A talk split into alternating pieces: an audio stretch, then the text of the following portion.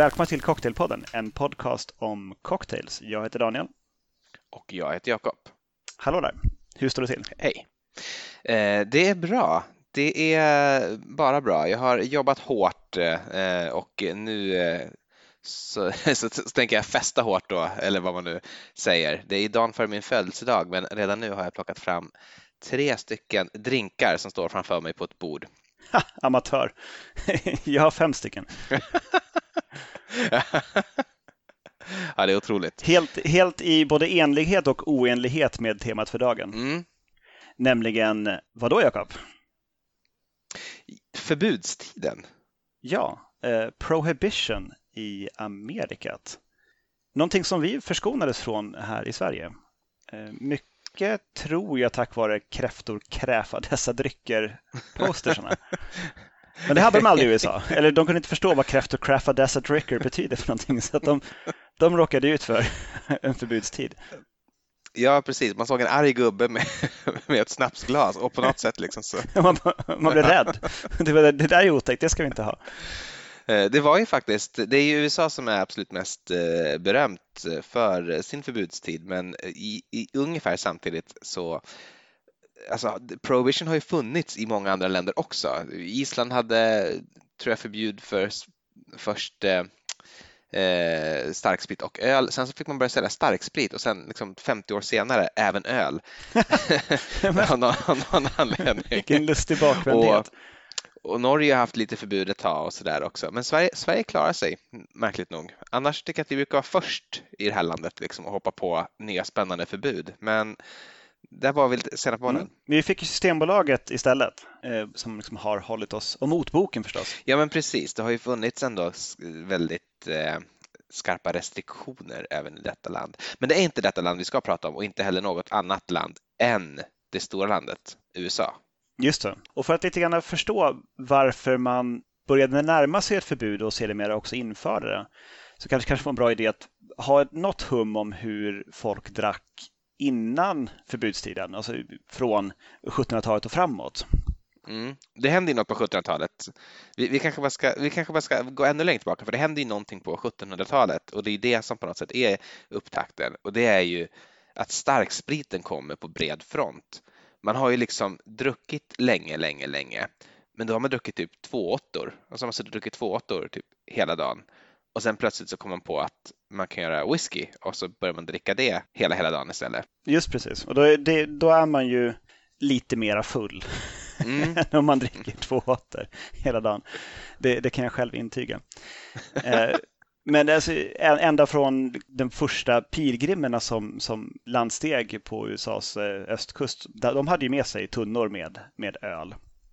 Och man bryggde också öl, så de var ju religiösa fanatiker visserligen, men men alkohol var ju ändå av Gud given på något vis. Mm. Fyllenskapen var av, av djävulen given förstås. Men, men alkoholen, det var ju, det var ju ett, ett Guds instrument för eh, medicin och, och välgång och ingår i väldigt många religiösa riter och så. Det är väl eh, Benjamin Franklin som lär ha sagt att eh, öl är beviset på att Gud älskar oss. Det låter väldigt rimligt och borde väl vara en slogan för något bryggeri någonstans. Det, det, det kan säkert vara slogans för hans eget bryggeri. Jag tycker mig någonstans i bakhuvudet eh, kunna leta fram att han utöver var blixtens tämjare även, även bryggde sitt öl för kommersiellt bruk. Men eh, kolla inte upp det. Det, det, det kan eventuellt eh, vara fel. Jag tror George Washington hade någon form av Eh, whiskybrännarapparat också.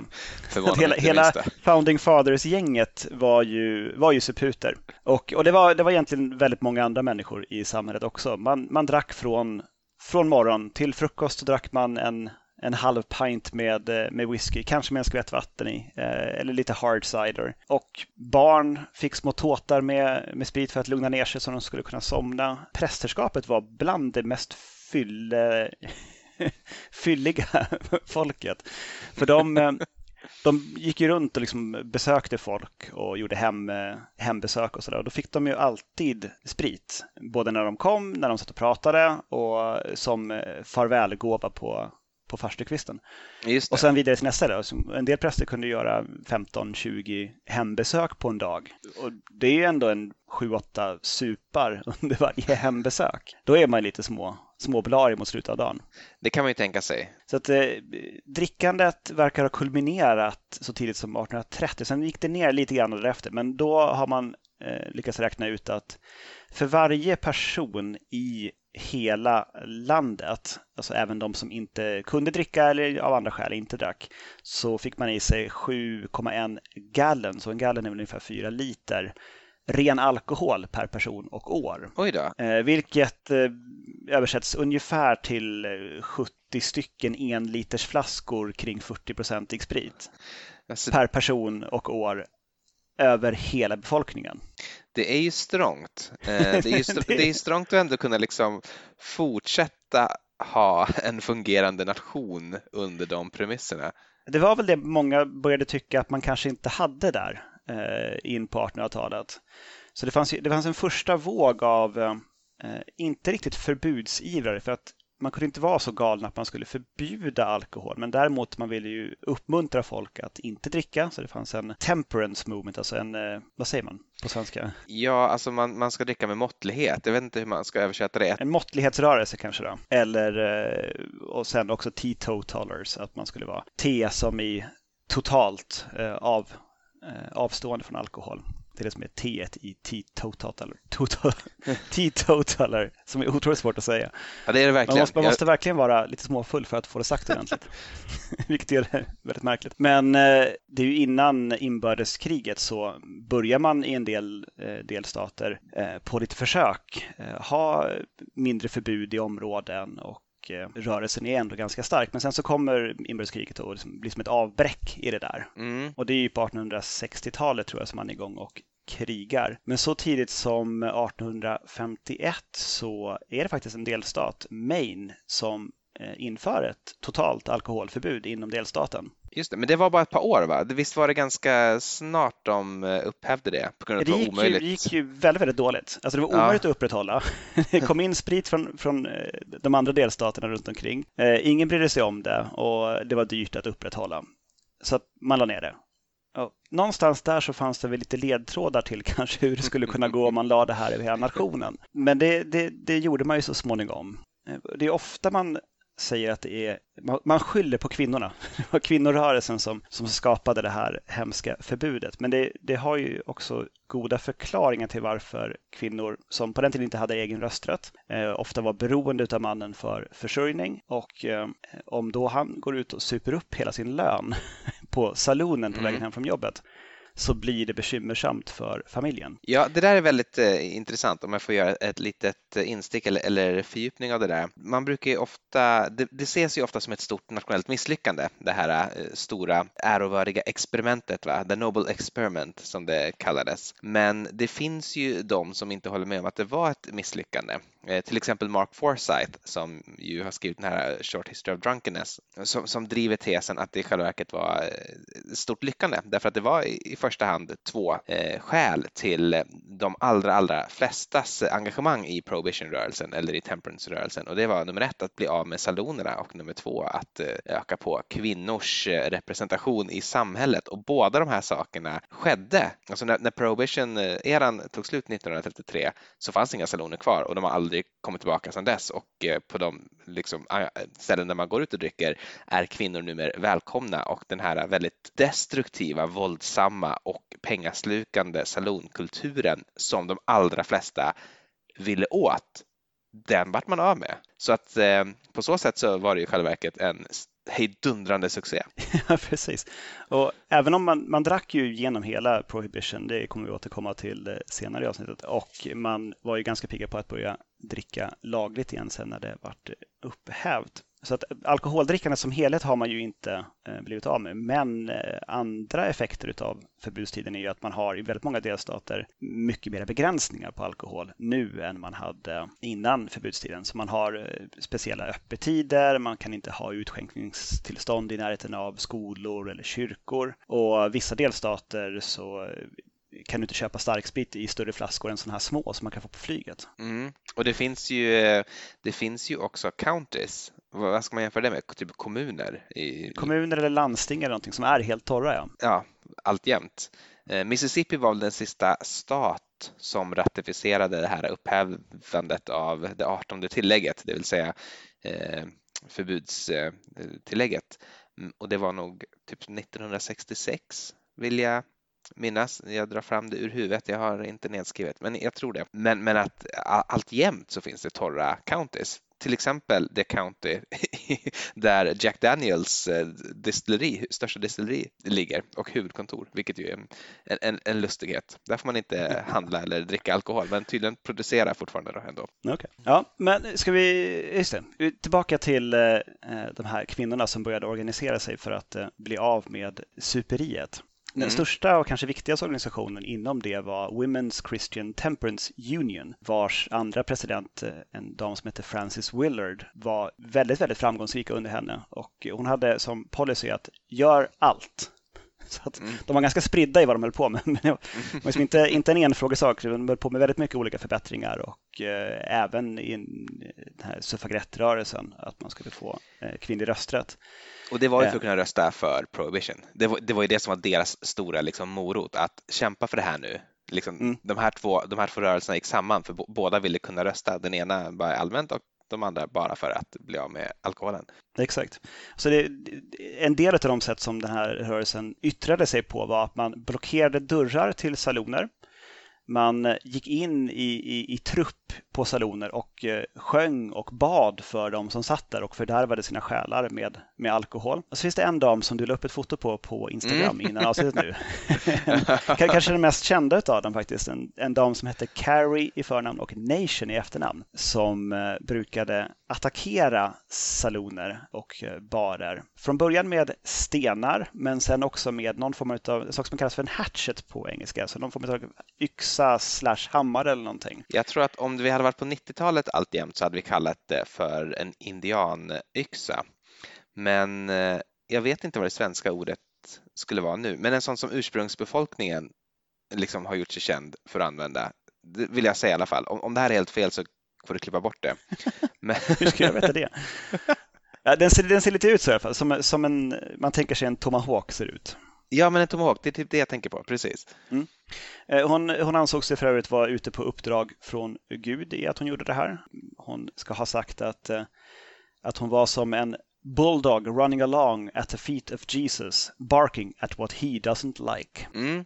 Eh, apropå det, ja, det här är en eh, utmärkt övergång in i min första drink som har att göra med, med just eh, Carrie Nation och eh, vilket arv förbudstiden har fått i USA för att det här experimentet, det betraktas ju av många som ett stort misslyckande och också en stor varning. Dels hur det går när man försöker skapa lagar som man inte kan upprätthålla, eh, vad som händer då, men också att göra stora grandiosa experiment och det sägs i alla fall att det liksom, USA har vaccinerats mot stora grandiosa experiment och att det kanske är förbudstiden som till exempel gjorde att USA aldrig föll offer för socialismen eller, eller kommunismen därför att vi hade redan testat liksom en storskalig samhällsomvälvande sak och vi vet att det går åt helvete så att nu, nu är det slut på det. Men, men och än idag är ju liksom förbudstiden någonting som har etsat sig fast i eh, populärkulturen och den amerikanska själen. Någonting som man både kan skoja om men kanske också liksom måste skoja om därför att det fortfarande är skrämmande på något sätt därför att det är ett sånt stort nationellt trauma. Det är i alla fall min tolkning av det här. Eh, jag började söka lite grann på om det fanns någon drink uppkallad efter Carrie Nation. Tänkte, det, det måste det rimligen göra. Jag hittade inte det, men jag hittade en bar i Boston som heter Carrie Nation Cocktail Club. Gick in och tittade på deras meny och där hade de en drink vid namn eh, The Sweet Side of Carrie. Och eh, det står ju förstås inte hur den här drinken ska göras, men det står att den innehåller rye, eh, Grand Marnier, Angostura Bitter och lite socker. Och nu en tim för ungefär en timme sedan så ringde jag faktiskt Carrie Nation Cocktail Club för att fråga om inte jag kunde få receptet. Och de skulle mejla det till mig, sa de. Men eh, jag, har inte, jag, hade, jag hade inte fått någonting när jag tryckte på, på räck. Jag ska se om det har kommit nu. Annars eh, kan det ju vara så att eh, de bara liksom vill bli av med mig på telefonen. Det är någon otäck svensk här. Vad ska vi göra? Det kan också vara så att, att, att, att det kommer att komma senare. De kanske är upptagna. Vi, vi får se. Men jag har blivit lovad det i alla fall. Jag har även spelat in samtalet så det, det, kan jag klippa in typ här en liten bit om ni vill höra hur det låter när jag pratar svengelska med Boston Bartenders. Frank speaking. Oh, hello. Uh, my, my name is uh, Jakob and uh, I'm, I'm calling from Sweden and I have maybe a bit of a silly request for you if, if you have the time to answer it. Go ahead. Okay, the thing is, um, me and a friend have a cocktail podcast here in Sweden, but we're gonna do an episode about prohibition.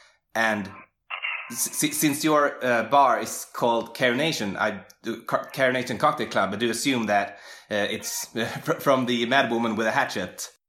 Yeah, no, yeah, we. She's turning in her grave. We named the bar after her. yeah, exactly. So uh, and I see you have a drink on your menu called the Sweet Side of Carrie. I would love to be able to present it to our listeners. Uh, if you would be so kind to give me uh, the recipe and I'm gonna have my I'm gonna have I'll tell you what. I'm gonna give uh, give you the email to Sharon Carey. She's our GM and she'll help you out whatever you need. You're doing a segment on prohibition? Yeah And you're from where? Sweden? Okay, just shoot her, shoot her an email and I'll tell her right now that you're going to be shooting her an email so she'll answer you. Jag har i alla fall gjort min egen tolkning då och i, i, i min tolkning så är det 6 eh, eh, centiliter rye, en halv centiliter, förlåt, jag måste ta det i ounce, för nu är jag så van med det. Det är två ounce rye, en halv ounce Grand Marnier, ett kvarts ounce dubbelsockerlag, tre stänk angostura bitter och det här ska röras och hällas till ett rakväggat cocktailglas garnerat med ett körsbär. Det här är som en, en riktigt, riktigt, riktigt spritig Manhattan typ. Alltså god. Det tackar vi Carrie Nation för. Ja, verkligen. Jag tänkte, den är ju väldigt söt och eh, en väldigt, väldigt söt Manhattan då eh, med både Garmaner och socker. Men den heter ju The Sweet Side of Carrie så jag tolkar det som att det ska vara en söt, en söt och bitter drink. Hon var, såg ut att vara en ganska barsk kvinna på bilden där. Alltså, ingen man vill bråka med. Jag tror att hon odlade den myten väldigt aktivt. Ja, hon lät ju till och med copyrighta sitt namn. Ja, just det. För att kunna använda det som en, som en slogan. Carry, carry the nation into prohibition eller något sånt där. Carry a nation uh, into prohibition. För hon hette väl egentligen Carry typ Amalia nation eller någonting sånt. Men sen tog bort mellannamnet och bara ersatte det med ett A för effektens skull senare i livet. Tjusigt. Sen, du nämnde också det här med, med, att det fanns grupper som sysslade egentligen bara med att bli av med eh, saloner. Det finns en, en grupp som just hette Anti-Saloon League som mm. var vansinnigt framgångsrik och har liksom bildat skola nästan i hur påtryckningsaktioner kan göras mot, mot politiker i USA också. Ja, men det är som NRA, den tidens NRA typ. NRA har ju egentligen gjort sin, sin struktur och sätt som arbetar med eh, politiker precis så som Anti-Saloon League arbetade. Eh, det var en karl som hette Wayne Wheeler som var kallad för The Dry Boss. Mm. Och sen en karl som eh, vi har nämnt tidigare faktiskt i podden som heter William E. Johnson, nämligen Pussyfoot Johnson. Just det, just Vi hade det. en drink som hette Pussyfoot förut. En, en, en mocktail. exakt. Men det, så finns det också det här med liksom att, att männen drack upp alla pengarna och sånt. Det var ju berättelser som man också använde väldigt mycket på den tiden. Man gjorde eh, skådespel i, i kyrkor och skolor på temat eh, mannen får sin lön, mannen super upp pengarna, man, mannen går hem och slår sin fru och det slutar på galgbacken och elände. Så det är väldigt mycket av den här, det som vi minns idag är också saker som man berättade och använde i propagandasyfte på den tiden. Mm. En, en mörkare undersväng av det här är ju att vid den här tiden mot slutet av 1800-talet så hade det kommit en väldigt, väldigt stor mängd nya immigranter från Europa. Lika många som det redan fanns människor i USA innan. Så att den, eh, den tidigare protestantiska kristna gruppen i nordöstra USA framförallt kände sig hotade och undrade vart är vårt land på väg? Hur ska det bli? Nu kommer det ju eh, polacker och det kommer italienare och de är, de är, de är katoliker. Mm. Hör häpna. Och sydtyskar, inte minst sydtyskar. Ja, tyskar var väldigt många och de startar bryggerier och de bränner sprit och de är för många. Det här måste vi göra någonting åt. Vi måste bli av med alla de här som, som, har kommit. Så att en, en grupp som, eh, som finns kvar än idag faktiskt var en av de tidigare stöttarna till Prohibition var eh, Ku Klux Klan.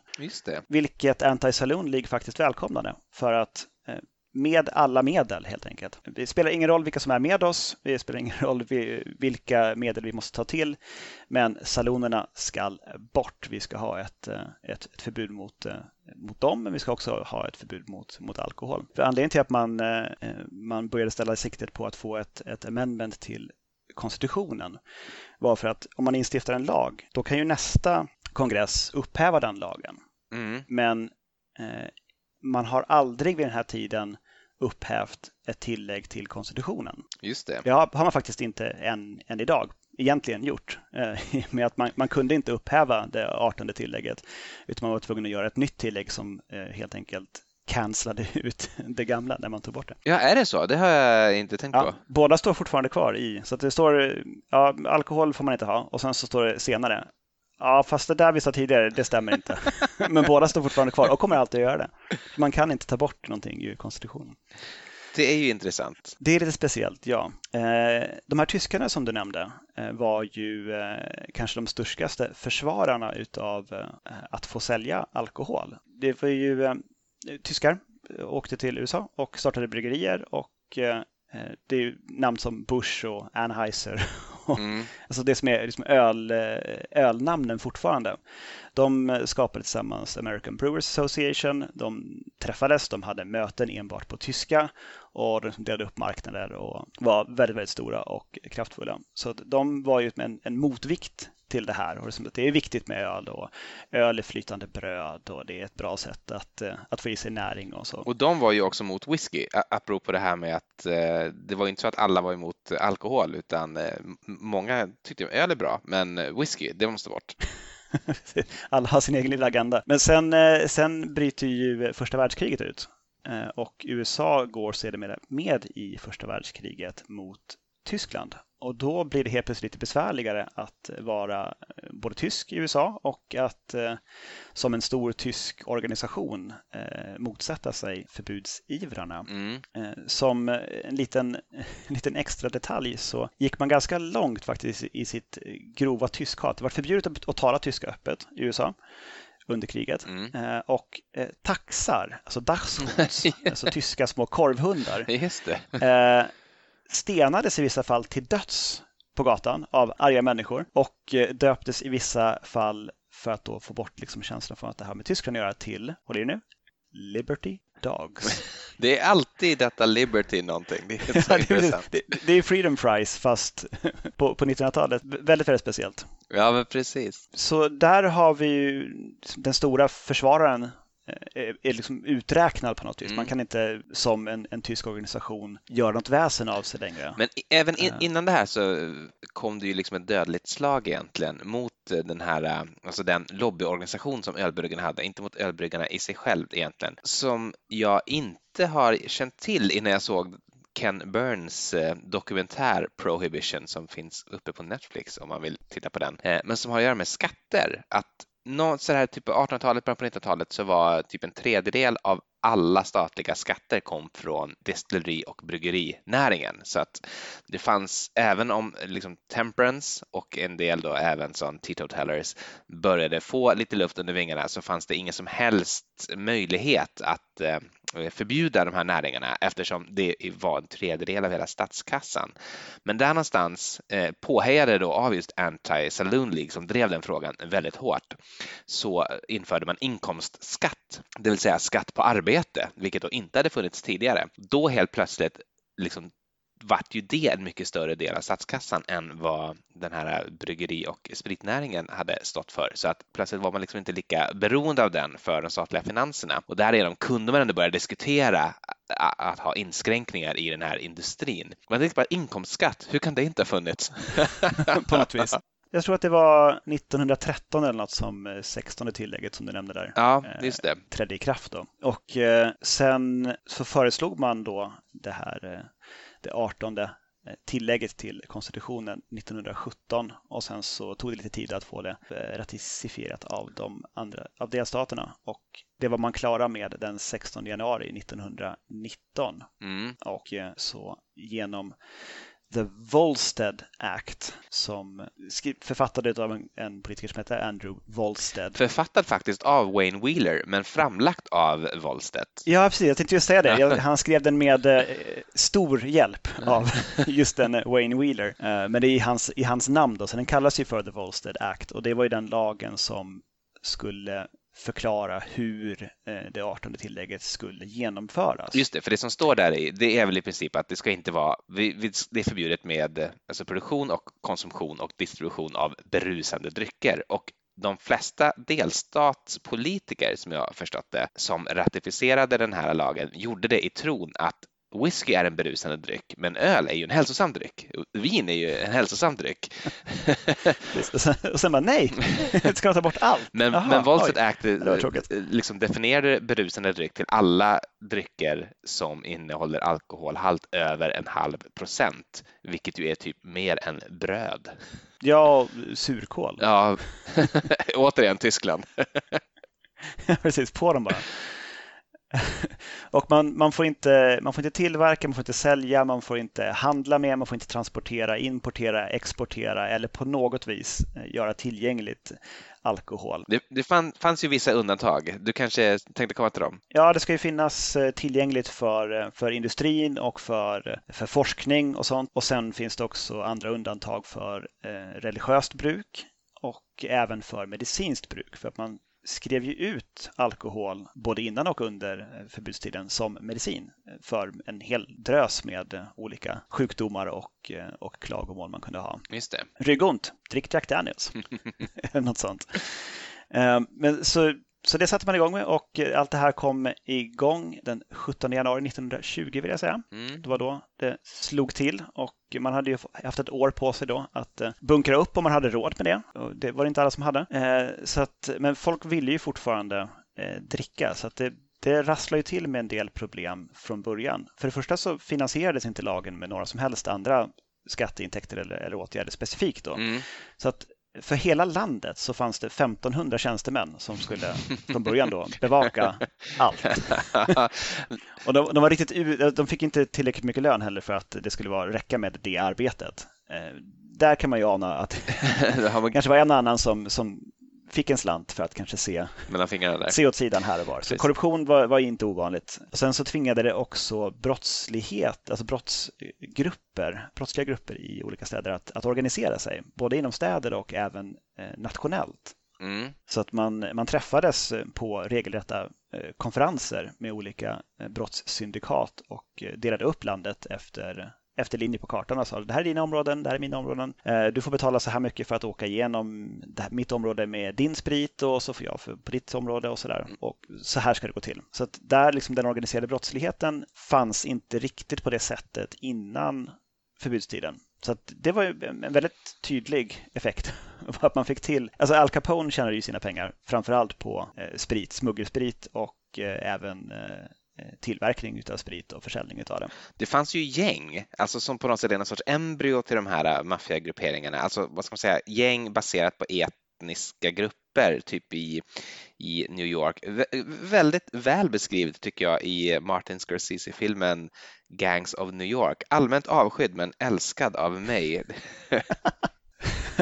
du ska alltid få med någon slags bombshell i, i varje avsnitt. Um, men det, framförallt så gjorde det ju den här, den här lagen som var i den breda befolkningslagen väldigt impopulär. Den gjorde ju folk till, till brottslingar. Alltså, det var så, så lätt på något vis att, att halka in i att, att tjäna pengar eh, på det här. Och det var ju också väldigt många som blev arbetslösa direkt eh, i samband med förbudet så folk som arbetade på restauranger som, som stängde, folk som arbetade inom bryggeri och eh, destillationsnäringen och folk som har transporterat alkohol och sånt. Jag har ett, ett, ett sedelärande exempel faktiskt från en, en ganska känd karl från den tiden som hette George Remus. Mm. Som var en, en, en framstående advokat som senare blev bootlegger. Och en, en bootlegger kanske man får förklara, det var ju en sån som gömde sprit i byxbenet och kunde ge folk en sup för en slant. Mm. Men det är också ett ord för alla som eh, handlade med eh, illegal sprit. Men i alla fall, han såg en, en möjlighet och eh, han köpte upp destillerierna vartefter de föll i obestånd. Däribland faktiskt Jack Daniels som du nämnde tidigare. Mm. Och sen sålde han spriten till läkarmottagningar för att där kunde man ju skriva ut sprit på recept till alla. Ungefär som medicinal marijuana idag. Eh, han ägde nämligen också läkarmottagningarna. Så han startade läkarmottagningarna, han köpte destillerierna och sen så skickade han sprit från destillerierna till läkarmottagningarna. Och eh, efter ett tag så lade han även till skicket att han lät sina egna män kapa bilarna på vägen på transporten. Mm. Och så kunde han sälja den kapade spriten till eh speakeasies och, eh, och andra lokaler och organisationer som behövde sprit för att sälja vidare. Han åkte in så småningom sen eh, på en tvåårig tid i fängelset och under tiden så blev hans fru ihop med eh, en, en förbudskontrollant, ironiskt nog. Mm -hmm. Eh, han såg inte det roliga i det eh, och så fort han blev fri eh, på vägen till skilsmässoförhandlingarna så lät han sin chaufför preja av fruns taxibil från vägen och så kliver han ur bilen och, och skjuter henne till döds. Det kommer en slutkläm på det här. Det finns en bra skäl till att jag förklarar det här. Um, I rättegången så skyllde nämligen Remus på, på förbudstiden, alltså på, på, på prohibition, förbudslagen. Mm -hmm. det, var, det var den som hade fördärvat honom. Han var ju tidigare en god samhällsmedborgare och han hade liksom inte ens, inte ens gått över gatan på fel ställe tidigare. Um, han, han friades. Oj! Eh, ändå märkligt, men okej, okay, jag accepterar ja, det men Med dåtidens moral så, i och med att eh, hon hade varit otrogen så uh, she had it coming. Mm -hmm. Så att uh, det var ju rimligt. Jag förstår. så att sedelärande, jag vet inte vad man ska ta med sig från det där. Men Eh, kanske en otäck historia istället. Ja, det var, det var ganska obehaglig. Lite, lite ljusare då är ju att den här massflykten av arbetskraft eh, som du, eller eh, som sagt, arbetslösheten som du pratade om skedde ju också att det vart en viss flykt av duktiga bartenders. Eh, bland annat till då London och Paris. Och Harry Craddock är ju just eh, en sån eh, för, liksom, person i USA, i New York, som blir arbetslös i och med införandet av det 18 tillägget och eh, drar till London och liksom startar ju på något sätt Europa som en fantastisk cocktailkontinent. Så för vår del så var det här eh, ganska lyckat. Man kan ju undra vad som hade hänt annat. Vi hade antagligen inte haft Harry Craddocks The Savoy Cocktailbok i alla fall. Nej, eller kanske inte ens någon, någon cocktailbok. Kanske inte ens hade haft Diffords i den. Nej, allt, allt är möjligt. Låt oss, eh, låt oss inte tänka mer på det. Det är för hemskt. Mm.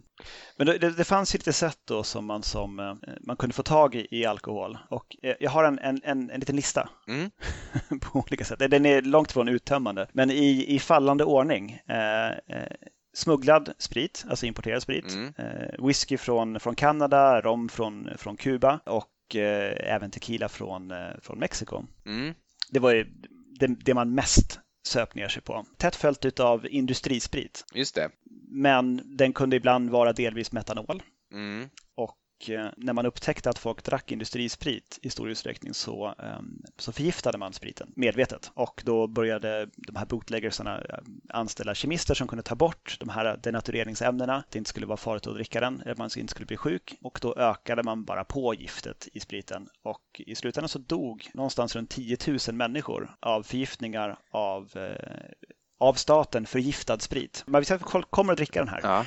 Men man såg det som ett, ett, på något vis accepterat pris. Han eh, Wheeler från Anti-Saloon League eh, var tillfrågad om det här, som att tycker att det här är rimligt, att, att folk ska dö i den här utsträckningen. Och hans, eh, hans åsikt var att om man väljer att dricka sprit när det är förbjudet eh, och vet att det kan vara farligt så ser jag det som ett självmord. Mm.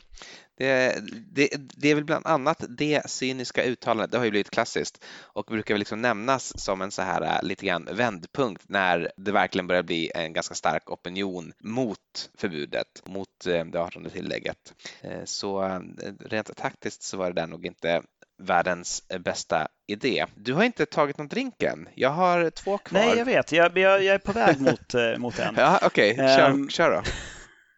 Men jag kanske kan ta här på, i den första punkten, importerad sprit. Eh, så kunde man också få tag i eh, någonting som kallades för eh, Jamaican Ginger Extract. Det såldes som, som medicin det var rätt många mediciner på den tiden som, som innehöll alkohol som bas. Det är inte ovanligt ens idag tror jag att en del mediciner löses i alkohol och sen inmundigas. Mm. Men man kunde liksom spåra det här på något vis genom man, man kollade alkoholhalten och sånt. Men just den här Jamaican Ginger Extract innehöll ett, ett ämne som hette triklesylfosfat mm. som gjorde att alkoholen var svår att, att mäta. Så den kunde liksom fortsätta säljas fast den var ändå 70-80% etanol per vikt. Då. Så den kunde man bli gode full på. det var ju väldigt skarp i smaken och väldigt ingefärigt eh, och, och, lite obehagligt. Problemet var bara att i större mängder så angrep den här fosfaten nerver i hjärnan som gjorde att, eh, att man förlamade först nedre delen av benet och sen så även hela benet. Och eh, då uppstod någonting som kallades för Jake Walk. Mm. För Jake var slangen för den här Jamaica Ginger Extract. Mm. Man kunde kontrollera fotleden så att man var tvungen att lyfta knät väldigt högt för att foten bara floppade ju neråt. Just. Så för att liksom få loss foten från marken så var du tvungen att lyfta väldigt högt med knäna ja. för att kunna gå framåt. Det var också tiotusentals människor som, som skadades av det här och det här var också irreversibelt man kunde inte återställa de här människorna som hade fått eh, den här skadan. Men gud, det är fruktansvärt. Så jag har gjort en drink på det.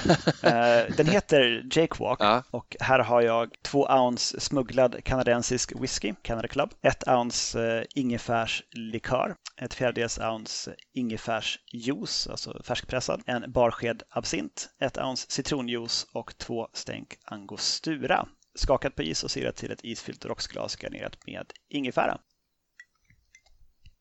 Mm, mm, mm. Väldigt kryddigt. Väl, väl värt sin eh, liksom halta och lytta gång sen.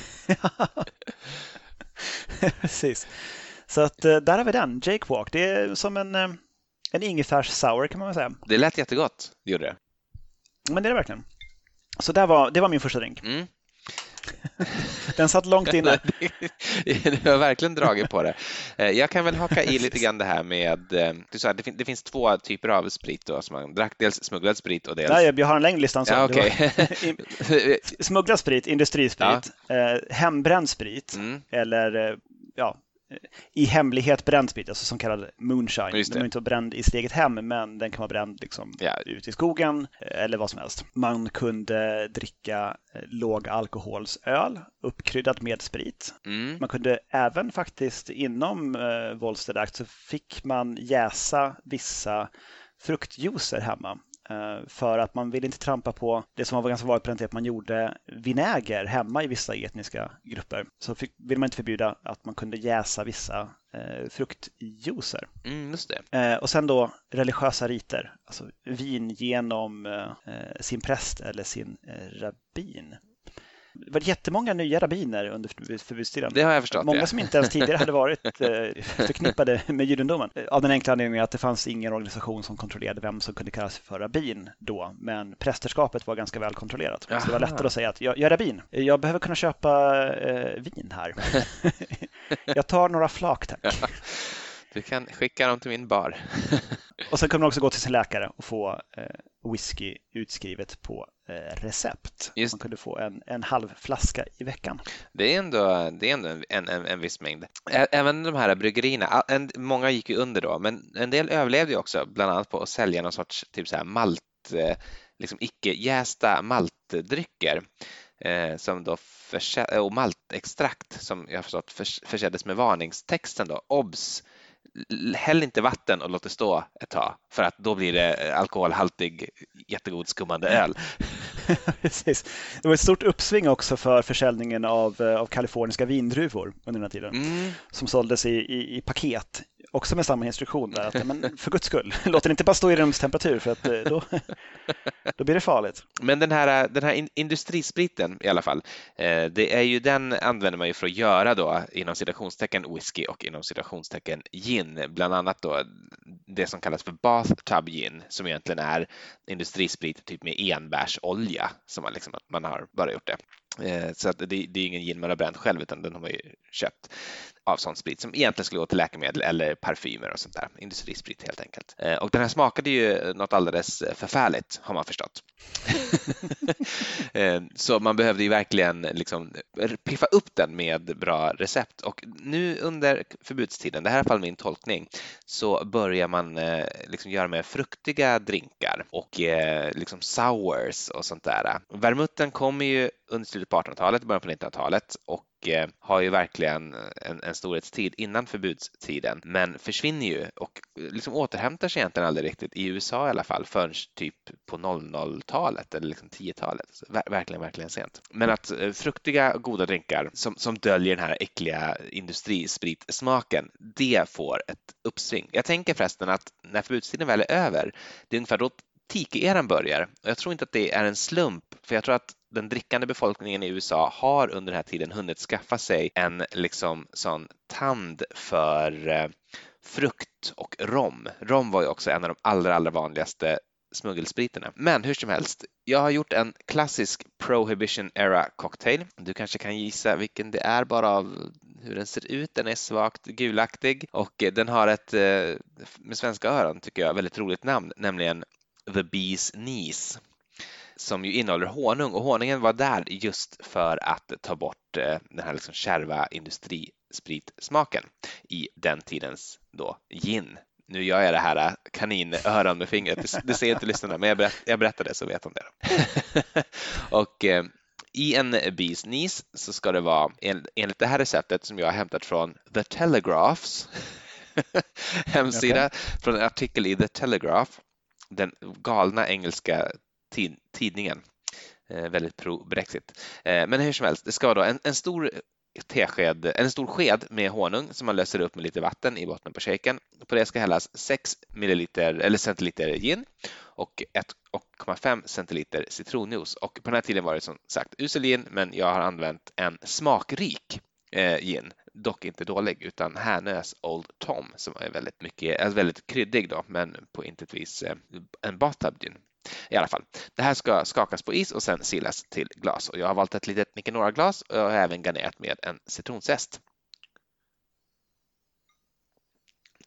Det är en fantastisk, fantastisk historia. Det är ju en, det är en sour med, med eh, honung som eh, socker så att eh, den, den, här har du nog druckit många gånger. Jag tror till och med jag har bett att få en Knees hemma hos dig vid något tillfälle och även då tyckte jag om den och det är jag också nu. Om jag ska säga hur den smakar så, så vill jag säga typ Vicks gul. Om det är någon som minns Vicks gul från barndomen.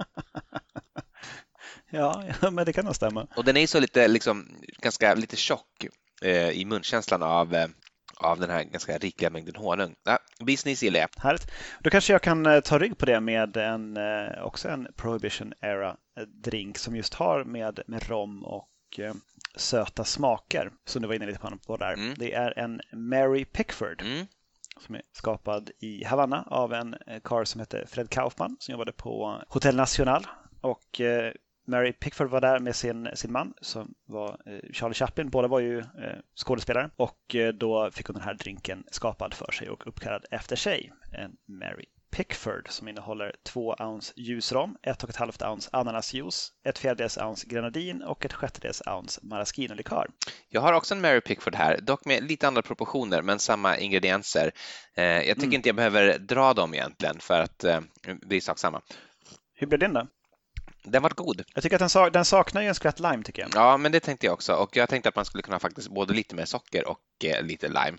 Men jag gillar den här och jag tycker att det här är ju också ett, eh, det här är ju som en sorts proto, eh, proto tiki. Håller du med om det? Ja, absolut. Byt ut grenadinen mot eh, orchat. Ja, men verkligen. Och i med lite lime, då har du ju en, en tiki-drink. Precis, så eh, det här vet det, går ju väldigt väl in i vad jag nyss, hur jag nyss resonerade kring frukt, fruktiga smaker. Då. Men det här, det här är också, jag, jag, tog med den här för att jag tänkte att jag skulle ha då tre, stycken, tre stycken teman på mina drinkar. Och om, jag, om inte de är uppenbara på de två tidigare då så är ju den här The Sweet Side of Carrie handlar ju om eh, arvet efter förbudstiden. Eh, The Beast Knees handlar om den dåliga spriten som man drack på hemmaplan och var tvungen att eh, piffa upp med kreativa ingredienser och Mary Pickford handlar ju om hur man åkte bort för att supa. Eh, i det här fallet till Havanna, eh, vilket väl liksom är de tre stora liksom, sätten att dricka på något sätt kan jag tycka under den här tiden. Eh, men det här, som sagt, det här är ju det här är någon sorts proto-tiki. Mm. Ja, jag har också en, eh, en drink som heter Pink Lady som ändå är, fortfarande är rätt känd. Jag har tagit receptet ur en bok som publicerades 1920, alltså eh, förbudstidens första år. Mm. Eh, boken heter For Snake Bites or Something punkt, punkt, punkt. finns på den här EUVs eh, e eh, cocktailboksamlingen som finns att läsa på nätet. Mm. Eh, författarna står inte med på boken, de är okända. De kanske hade förberett den här boken men sen så kom förbudstiden och sen så ja, vi stryker vi namnen. Jag har tagit receptet så som det är gjort där och då har vi en halv shot limejuice, en halv shot gin, en halv shot Applejack och fem goda stänk med grenadin. Mm. Skakat på is och silat till ett kylt cocktailglas, ingen garnering. Ja, jo men det är gott. Alltså den är väl lite så obalanserad. Sen är det svårt att veta hur mycket fem goda stänk grenadin blir också. Jag hamnade någonstans mellan eh, en fjärdedel och ett halvt eh, ounce då, för jag bedömde en shot som ett ounce också. Mm, men jag, jag, kan tycka att det känns ganska rimligt. Jag, jag tycker att fem stänk är ett halvt ounce. Mm. Jag, tror, jag tror att den här drinken finns i andra proportioner i senare recept också det är ju en, eh, alltjämt en ganska känd drink. Den förekommer även i, nu har jag inte den, de proportionerna i huvudet, men den förekommer i den här eh, Peychaus eh, New Orleans Cocktails från, jag tror 1935 eller möjligtvis till och med 1934, i alla fall strax, strax efter då att eh, förbudstiden var över, eh, som präglas av, av en sån otrolig glädje över att de svåra åren är över. Eh, I, i, liksom, i, i, bildmaterialet och i de här små roliga texterna som man har skjutit in. Den har uppenbart, uppenbarligen då överlevt hela den här tiden och den finns både i de böckerna som publicerades strax innan och även då de som publicerades strax efter. Mm.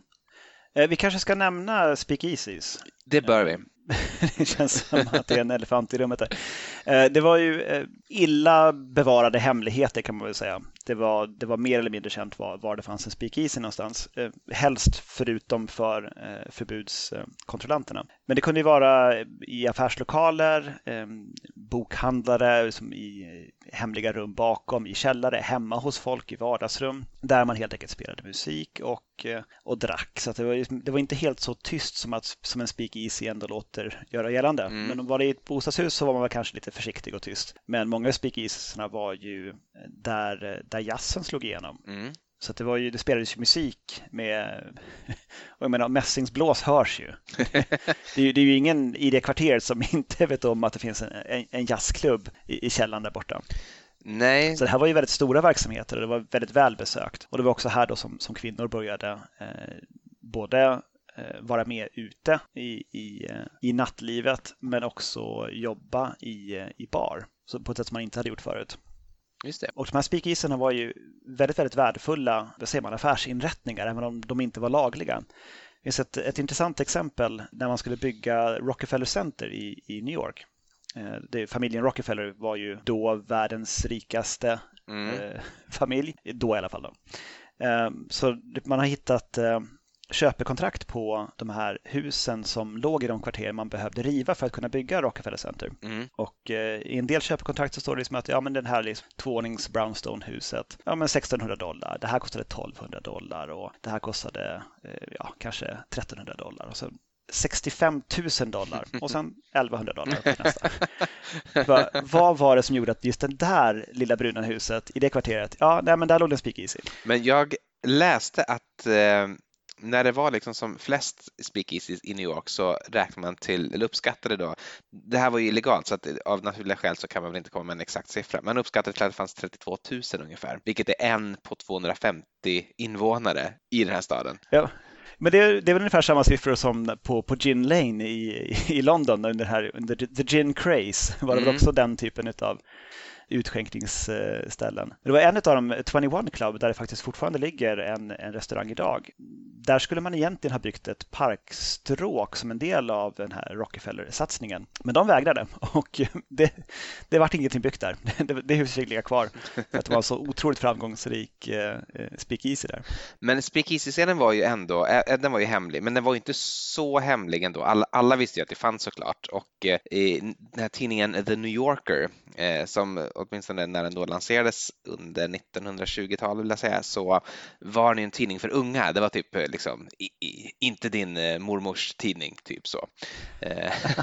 men där Lite punk, där, ja, som ett fanzine. Typ så. Men där fanns det ju också en berömd eh, liksom Speak Easy-recensent som åkte runt och liksom gick på alla de här klubbarna och skrev om dem och skrev vilka som varit där och vilka de hade sett och, vad man drack där och vilken, hur, liksom, vilken jazz som spelades och så under då pseudonymen Lipstick. Hon hette egentligen Louise Long men verkar varit så lite grann the original party girl verkligen och kanske också ett, ett av skälen till att det verkligen, det verkligen blev acceptabelt också liksom socialt för kvinnor att gå ut och dansa och dricka och ragga och bara ha liksom en härlig, härlig natt.